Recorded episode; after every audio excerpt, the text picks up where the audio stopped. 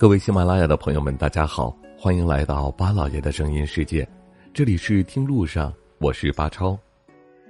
现在的城市经济发展速度还是比较快的，各个地区的旅游景区也有很多。现在人们的放松的绝佳方式就是旅游，通过旅行的方式能够很好的缓解心情，还能够收获一些人文历史。在假期的时候，带上孩子、老人就可以好好的放松一下。不过，选择在哪座城市旅行反倒成为了一个难题，这也让大家都非常的纠结。庐山曾经无数次的出现在古文、古诗句当中，这对于很多人而言，庐山反倒是一个蒙上了神秘面纱的城市。而且，庐山的景区可是非常不错的，这座景区在世界上都享誉盛名。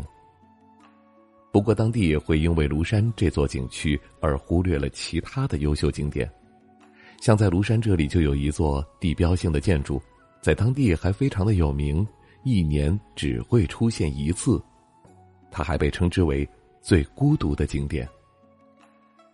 这座景区在庐山二里湖景区，它叫落星墩，它还有一个名字就是德兴山。而且它享誉盛名，还是因为成为了庐山当地的地标。这里还是一座非常著名的名胜古迹。这座景区的景色可是相当不错的。这里是一座非常小的石岛，如果想要绕整座石岛一圈的话，你只需要走上几百步就能够走完。不过不可置疑的是，虽然景区的占地面积只有一千八百平方米。但是它的景色真的是让人非常的震撼。如果想要在这座景区参观的话，就一定要赶在特定的时间去游玩，在出行的时候好好的做一下出行的攻略。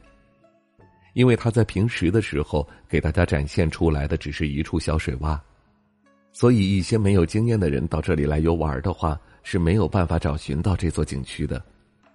而且这座景区每年。只对大家开放一次，所以到这里来旅游一定是要看准时机。洛星墩据传说，这里是一个坠落的星体化作的一座石岛，当时它叫做宝石山，也是因为当时的皇帝给它赐的名。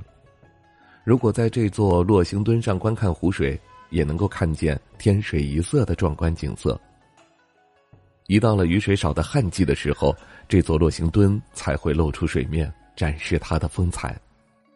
一旦降雨量开始多了，湖水上涨，这座景区又开始失踪了。它从北宋时期一直保存到了现在，被湖水覆盖，被阳光暴晒，但是现在它保存的非常完好，也是当地炙手可热的旅游景区。在洛星墩游玩之后。就可以好好的去逛一下庐山的美景了。不过呀，您要记住的是，这个地方一年只有特定的时候才能够看到。去过庐山的你，见过落星墩吗？好了，感谢您收听我们今天的节目，听路上，明天再会。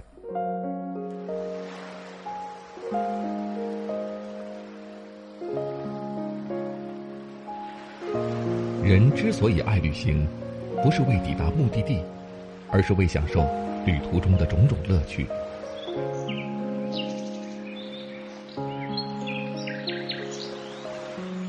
如果问我旅行的意义是什么，我也不知道。假如你还没有出发，不如和我一起听路上。